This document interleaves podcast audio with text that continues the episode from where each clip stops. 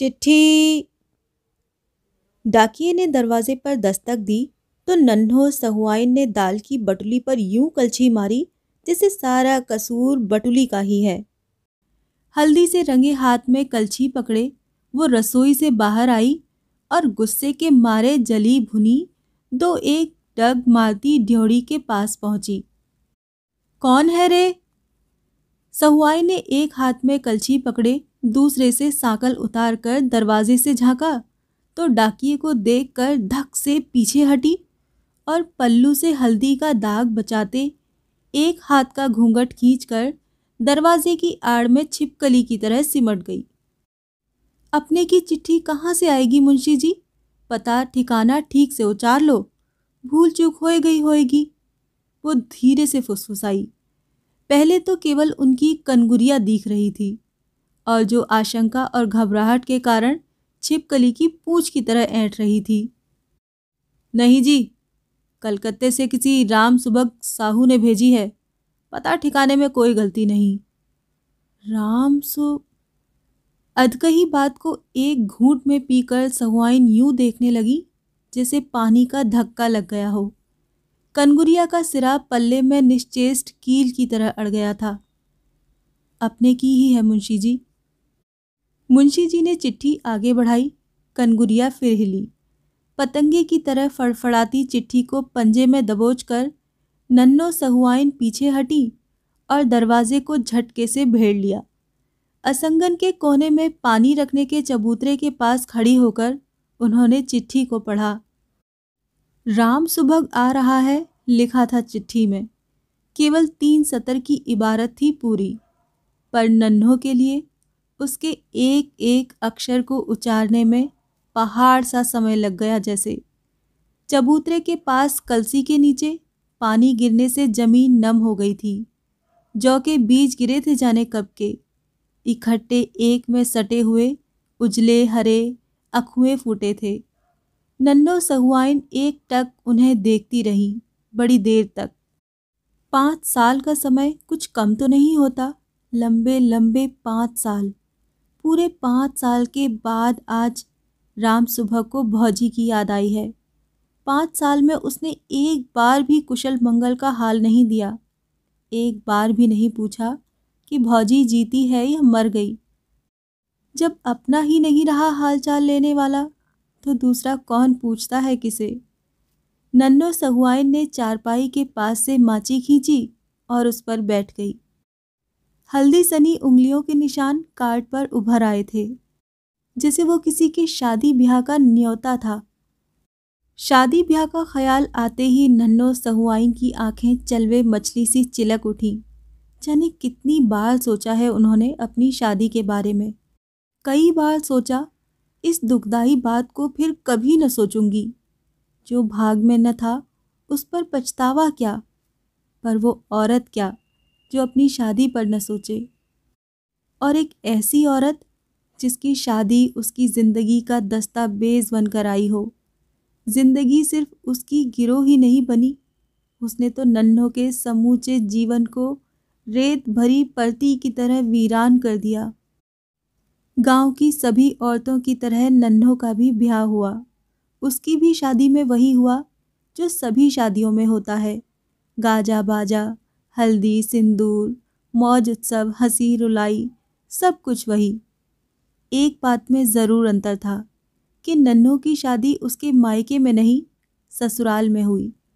इस तरह की शादियाँ भी कोई नई नहीं है, जो ज़िंदगी के इस महत्वपूर्ण मौके का भी उत्साह और इच्छा के बावजूद रंगीनियों ने बांधने के कारण उपकरण नहीं जुटा पाते, वो बारात चढ़ा कर नहीं, डोला उतार कर शादी करते हैं। इसीलिए नन्हों की शादी भी डोला उतार कर ही हुई तो इसमें भी कोई ख़ास बड़ी बात तो नहीं हो गई। नन्हों का पति मिश्री लाल एक पैर का लंगड़ा था, पैदाइशी लंगड़ा। उसका दायां पैर जवानी में भी बच्चों की बाह की तरह मुलायम और पतला था, डंडा टेक कर फुदकता हुआ चलता। नाक नक्शे से कोई बुरा नहीं था, वैसे काला चेहरा, उभरी हुई हड्डियों की वजह से बहुत वीरान लगता। घर में किराने की दुकान होती, जिसमें खाने पीने की ज़रूरी सामानों के अलावा तंबाकू, बीड़ी माचिस और ज़रूरत की कुछ सब्ज़ियाँ भी बिकती। अक्सर सब्ज़ियाँ बासी पड़ी रहती, क्योंकि अनाज से बराबर के भाव खरीदने वाले अच्छे गृहस्थ भी मेहमान के आने पर ही इस तरह का सौदा किया करते। मिश्री लाल की शादी पक्की हुई तो नन्हों का पाप बड़ा खुश था। क्योंकि मिश्री लाल के नाम पर जो लड़का दिखाया गया, वो शक्ल में अच्छा और चाल चलन में काफ़ी शौकीन था। लंबे लंबे उल्टे फेरे हुए बाल थे, रंग वैसे सांवला था, पर एक चिकनाई थी, जो देखने में खूबसूरत लगती थी। इसीलिए लड़के वालों ने जब ज़ोर दिया कि हमें बारात चढ़ाकर शादी सहती नहीं, डोला उतारेंगे तो थोड़ी मीन मेक के बाद नन्हों का बाप भी तैयार हो गया। क्योंकि इसमें उसका भी कम फ़ायदा न था। खर्चे की काफ़ी बचत थी। डोला आया। उसी दिन हल्दी तेल की सारी रस्में बतौर टोटके के पूरी हो गईं और उसी रात को बाजे गाजे के बीच नन्हों की शादी मिश्री लाल से हो गई। बाजों की आवाज़ें हमेशा जैसी ही खुशी से भरी थीं। मंडप की झंडियाँ और चंदोवे में हवा की खुशी भरी हरकतें भी पूर्ववत थीं। पर नन्नो अपने हाथ भर के घूंघट के नीचे आंसुओं को सुखाने की कितनी कोशिश कर रही थी? इसे किसी ने न देखा। एक भारी बदसूरत पत्थर को गले में बांधे वो वेदना और पीड़ा के अछोल समुद्र में उतार दी गई, जहाँ से उसकी सिसकियों की आवाज़ भी शायद ही सुनाई पड़ती। कहो भौजी, बाबा ने देखा तो मुझको, पर शादी हुई मिस्री भैया की। राम सुभग ने दूसरे दिन कोने में बैठी नन्हों से मुस्कुराते हुए कहा, अपना अपना भाग है। ऐसी चाँद सी बहू पाने की किस्मत मेरी कहाँ है? भौजी मज़ाक के लिए बनी है, पर ऐसे मज़ाक का भी क्या जवाब? नन्हों की आँखों से झरझर आँसू गिरने लगे, जिन्हें वो पूरे चौबीस घंटे से लगातार रोके हुए थी। राम सुभग बिल्कुल घबरा गया। उसने दुखी करने के लिए ही चोट की थी। पर घायल सदा पंख समेटे शिकारी के चरणों में ही तो नहीं गिरता। कभी कभी खून की बूंदें भर गिरती हैं और पंछी तीर को सीने में समाये ही उड़ता जाता है। ठीक कहा लाला तुमने। अपना अपना भाग ही तो है। नन्नों ने कहा और चुपचाप पलकों से आंसुओं की चट्टानों को ठेलती रही। राम सुभग मिश्री लाल का ममेरा भाई है। अक्सर वो यहीं रहता है। एक तो इसलिए कि उसे अपना घर पसंद न था। बाप सख्ती से काम कराता और आनाकानी की तो बूढ़े बाप के साथ दूसरे भाइयों का मिला जुला क्रोध उसके लिए बहुत भारी पड़ता। दूसरे मिश्री लाल का भी इरादा था कि वो अक्सर यहाँ आता जाता रहे, ताकि उसे दुकान के लिए सामान वगैरह खरीदवाने में आसानी पड़े। राम सुबह के लिए मिश्री लाल का घर अपने घर जैसा ही था। उसने मिश्री लाल की शादी की बात सुनी तो बड़ा खुश हुआ था कि घर में एक औरत आ जाएगी, थोड़ी चहल रहेगी और मुरवत में अक्सर जो उसे चूल्हा फूकने का काम भी कर देना पड़ता, उससे फुर्सत मिल जाएगी। पर नन्हों को देखकर राम सुभग को लगा कि कुछ ऐसा हो गया है जैसा कभी सोचा न था। नन्हो वो नहीं है जिसे मिश्री लाल की औरत के रूप में देखकर उसे कुछ अड़चन न मालूम हो। वो काफ़ी विश्वास के साथ आया था नन्हों से बात करने। उसे जता देने कि राम सुभग भी कुछ कम नहीं है। मिश्री लाल का बड़ा आदर मिलता है उसे। ये घर जैसे उसी के सहारे टिका है। और भौजी के लिए राम सुभग सा देवर भी कहाँ मिलेगा? और शादी के पहले तो नन्हों के बाप ने भी उसे ही देखा था। पर जाने क्या है नन्हों की झुकी हुई आँखों में। कि राम सुभग सब भूल गया। चारपाई के नीचे बिछी रंगीन सुहागी चटाई पर पैरों को हाथ में लपेटे नन्नो बैठी थी कुड़ी मुड़ी उसकी लंबी बरौनियाँ बारिश में भीगी, तितली के पैरों की तरह नम और बिखरी थी, और वो एक टक कहीं देख रही थी। शायद मन के भीतर किसी बालियों से लदी, फ़सल से ढके, लहराते हुए एक खेत को। जिसमें किसी ने अभी अभी जलती हुई लुकाटी फेंक दी है। राम सुभग बड़ी देर तक वैसे ही चुप बैठा रहा। वो कभी आँगन में देखता था, कभी मुंडेर पर। वो चाहता था कि इस चुप्पी को नन्नो ही तोड़े, वही कुछ कहे।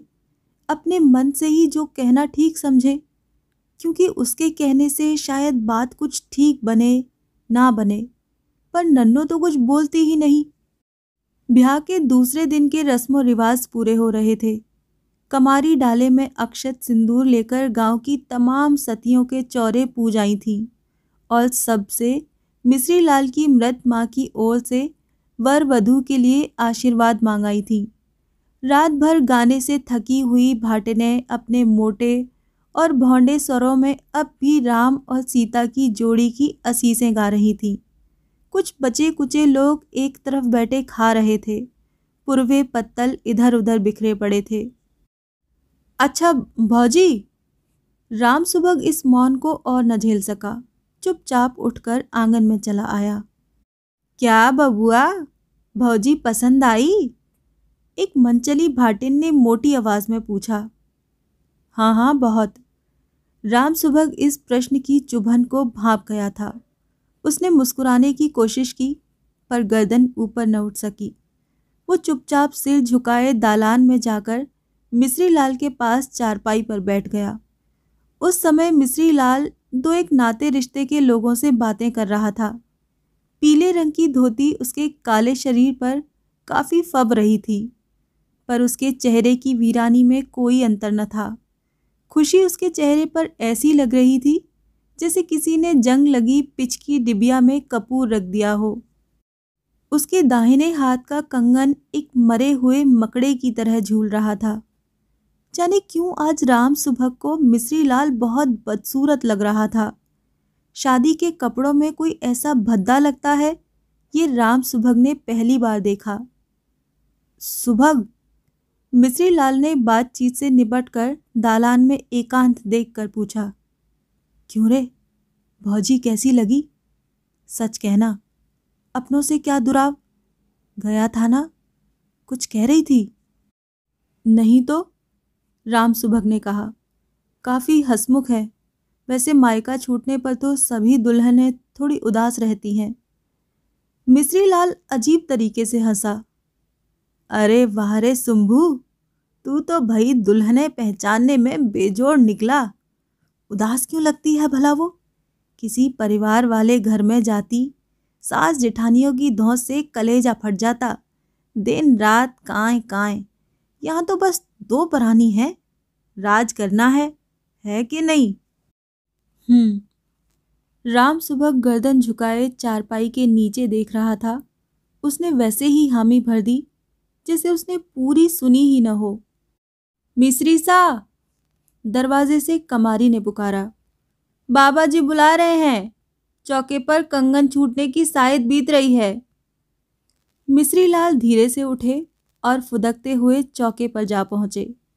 लाल चूनर में लपेटे, गुड़िया की तरह उठाकर नन्हों को कमारी ले आई और मिश्री लाल के बगल में बिठा दिया। मिश्री लाल की शादी हुए एक सतवारा बीत चुका था। इस बीच जाने कितनी बार राम सुबह नन्नों के पास बैठा। नन्नों के पास बैठने में उसे बड़ी घुटन महसूस होती। उसे हर बार लगता कि वो गलती से आ गया। उसका मन हर बार एक अजीब किस्म की उदासी से भर जाता। वो सोचता कि अब उसके पास नहीं जाऊँगा। जो होना था सो हो गया, पर उसका जी नहीं मानता। नन्नो ने इस बीच मुश्किल से उससे दो चार बातें की होंगी।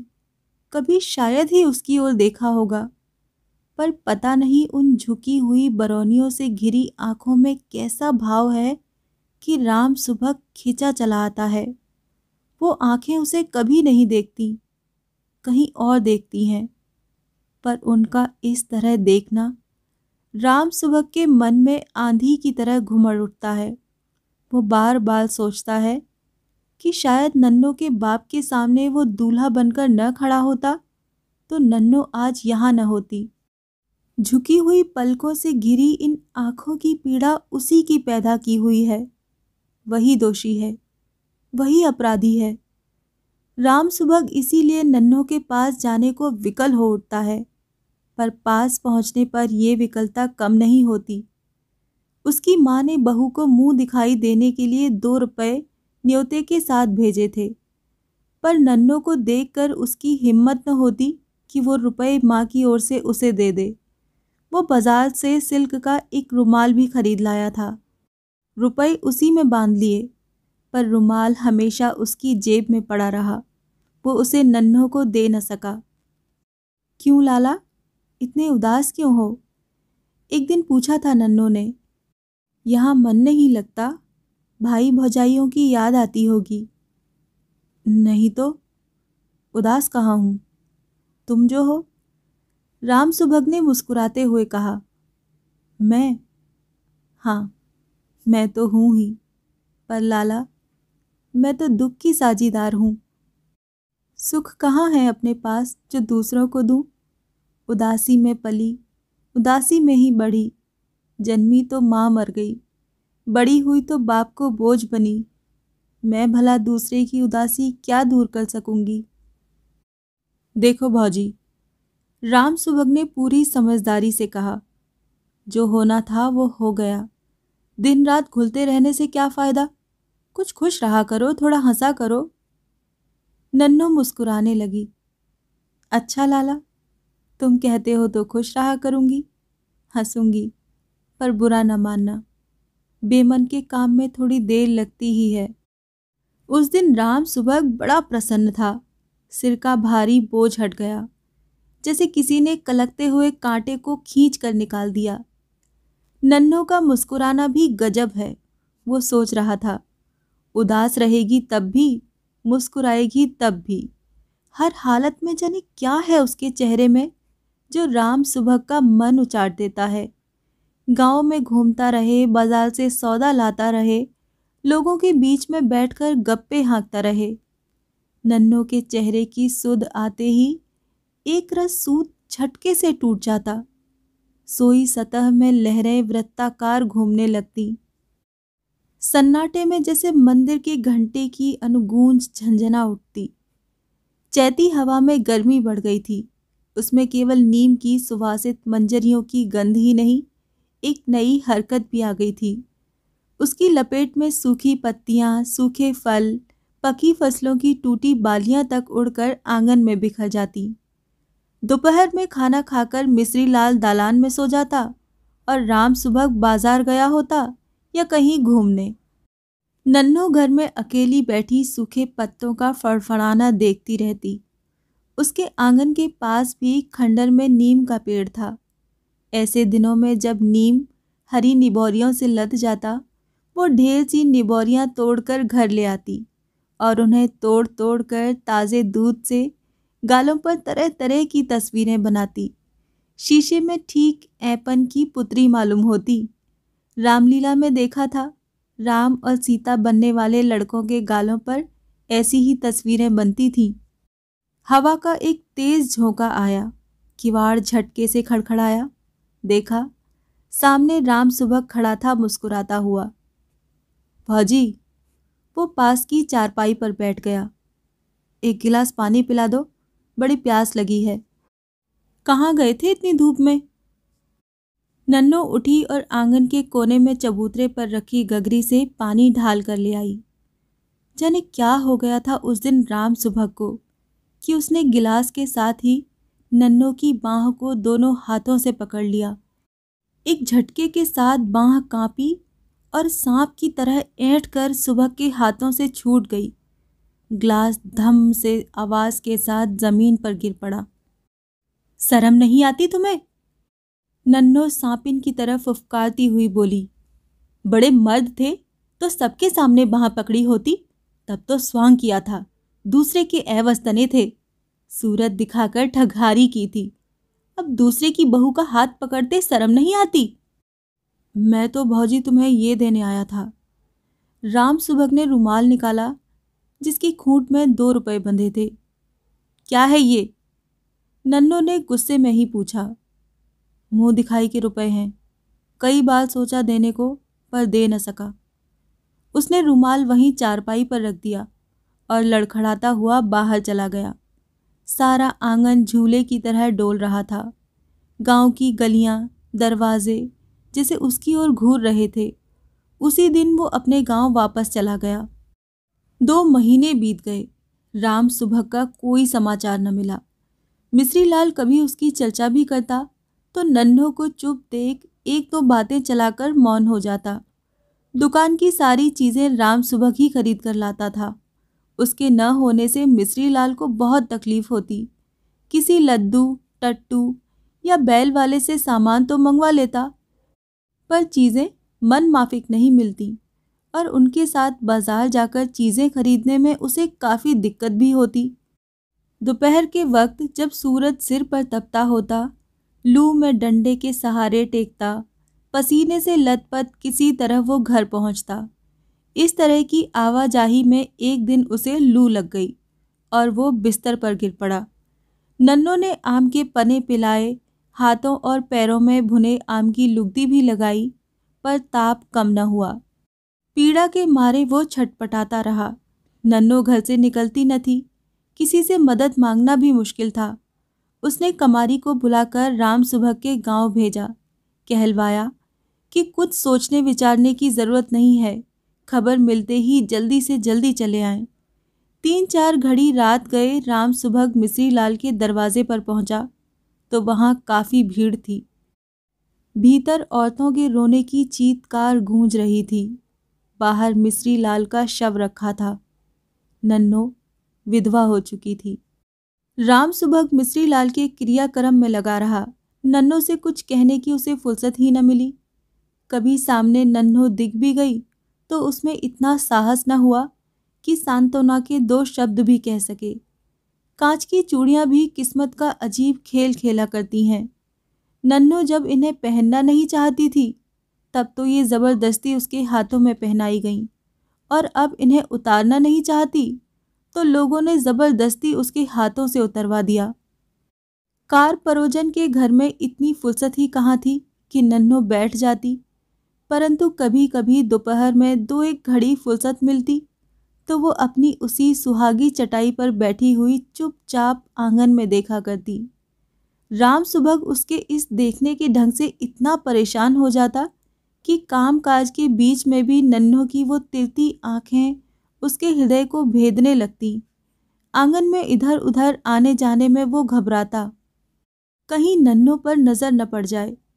इसीलिए गाँव के दूसरे लोगों को काम सौंप कर वो बाहर के कामों में सुबह से शाम तक जुटा रहता। क्रियाक्रम बीत जाने पर भी वो घर में कम ही बैठ पाता। अक्सर सौदा सामान खरीदने बाज़ार निकल जाता या खाली रहा तो गाँव में किसी के दरवाजे पर बैठा दिन गुजार देता। कई महीने बीत गए, बरसात आई और गई, पानी सूख गया, बादलों का घिरना बंद हो गया। बौछारों से टूटी जर्जर दीवारों के घाव भर गए। नई मिट्टी से सज संवर कर वो पहले जैसी ही प्रसन्न मालूम होती। ऐसा लगता जैसे इन पर कभी बौछार की चोट पड़ी ही न हो, कभी इनके तन को ठेस लगी ही न हो। उस दिन चमटोली में गादी लगी थी। कार्तिक की पूनों को हमेशा ये गादी लगती। बीच चौकी पर सदगुरु की तस्वीर फूल मालाओं से सजा कर रखी हुई थी। अगरबत्तियों के धुएँ से चमरौटी की गंदी हवा भी खुशबूदार हो गई थी। कीर्तन मंडली बैठी हुई थी। गाँव की औरतें, बूढ़े बच्चे इकट्ठे होकर भजन सुन रहे थे। जो तुम गिरवर तो हम मोरा। जो तुम चंद, हम भय है चकोरा। माधवे, तुम ना तोरो तो हम नहीं तो रहे। काफ़ी देर तक कीर्तन चलता रहा। नन्हो लौटी तो उसके मन में रैदास के गीत की पंक्तियाँ बार बार गूंजती रहीं। तो हम नहीं तो रहे। वो धीरे धीरे गुनगुना रही थी। दालान का दरवाज़ा राम सुभग ने बंद कर रखा था। साकल खटखटाई तो उसने आकर दरवाज़ा खोला। इतनी रात को इस तरह तुम्हारा गली गली में घूमना ठीक नहीं है भौजी।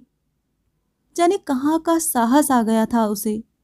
राम सुबह दरवाज़ा बंद करते हुए बोला हम्म नन्हों ने और कुछ न कहा। मैं तुम्ही से कह रहा हूँ। नन्हो एक झटके के साथ घूमी। राम सुबह के चेहरे पर उसकी आँखें इस तरह टिकी थीं। मानो भेद कर भीतर घुस जाएँगी।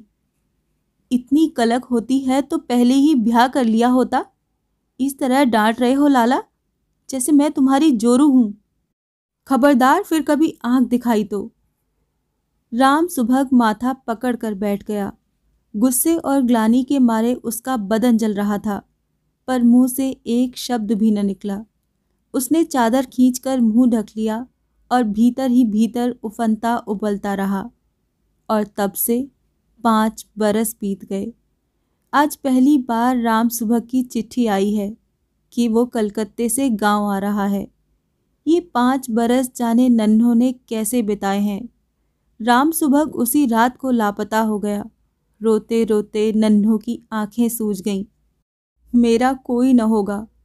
मैं अकेली रहने के लिए ही जन्मी हूँ। वो अपने को धिक्कारती, कलपती, कभी मन मन पूछती, पर इसमें मेरी क्या गलती थी? मैं तो गादी देखने भर चली गई थी। कौन नहीं गई थी वहाँ? मैंने क्या कर दिया था ऐसा? हाँ गलती ज़रूर थी। मैं विधवा हूँ। उत्सव तमाशा मेरे लिए नहीं है। बबुआ नहीं है क्या? दूसरे दिन शाम को कमारी ने पूछा था, देखो दुल्हन मेरी बात मानो। सुबह से ब्याह कर लो। तुम्हारी जात में ये मना भी नहीं है। कब तक ऐसे रहोगी? चुप रहे। नन्नों ने उसे बरस दिया था। दूसरे ही क्षण शर्म से गढ़ गई थी। जाने क्यों लोग मन में छुपे राज को भांप लेते हैं? जिसे जितना छिपाओ, उसे उतनी ही जल्दी लोग खींच कर सामने कर देते हैं। चुप तो रहूँगी दुल्हन, पर पछताओगी। ऐसा दूल्हा हाथ ना आएगा। वो ज़िंदगी भर तुम्हारे लिए कंवारा नहीं बैठा रहेगा। ऐसा मौका हमेशा नहीं आता। तुम्हारे बाबूजी ने उसी को देखा था। मिश्री लाल से तो ब्याह धोखे से हुआ।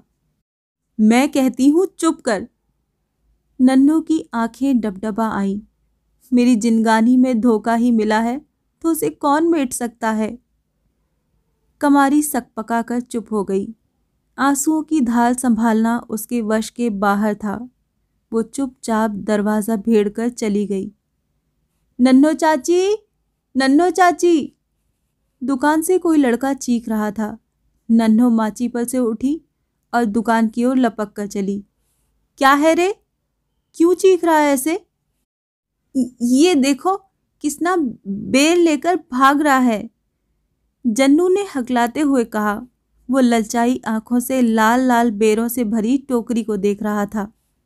अच्छा भाग रहा है तो भागने दे। तू भी ले और भाग यहाँ से। हल्ला मत मचाओ यहाँ। लड़के जेबों में बेर भर खिलखिलाते हुए बाहर चले गए। नन्हों ने दरवाज़ा बंद कर लिया और रसोई में चली गई।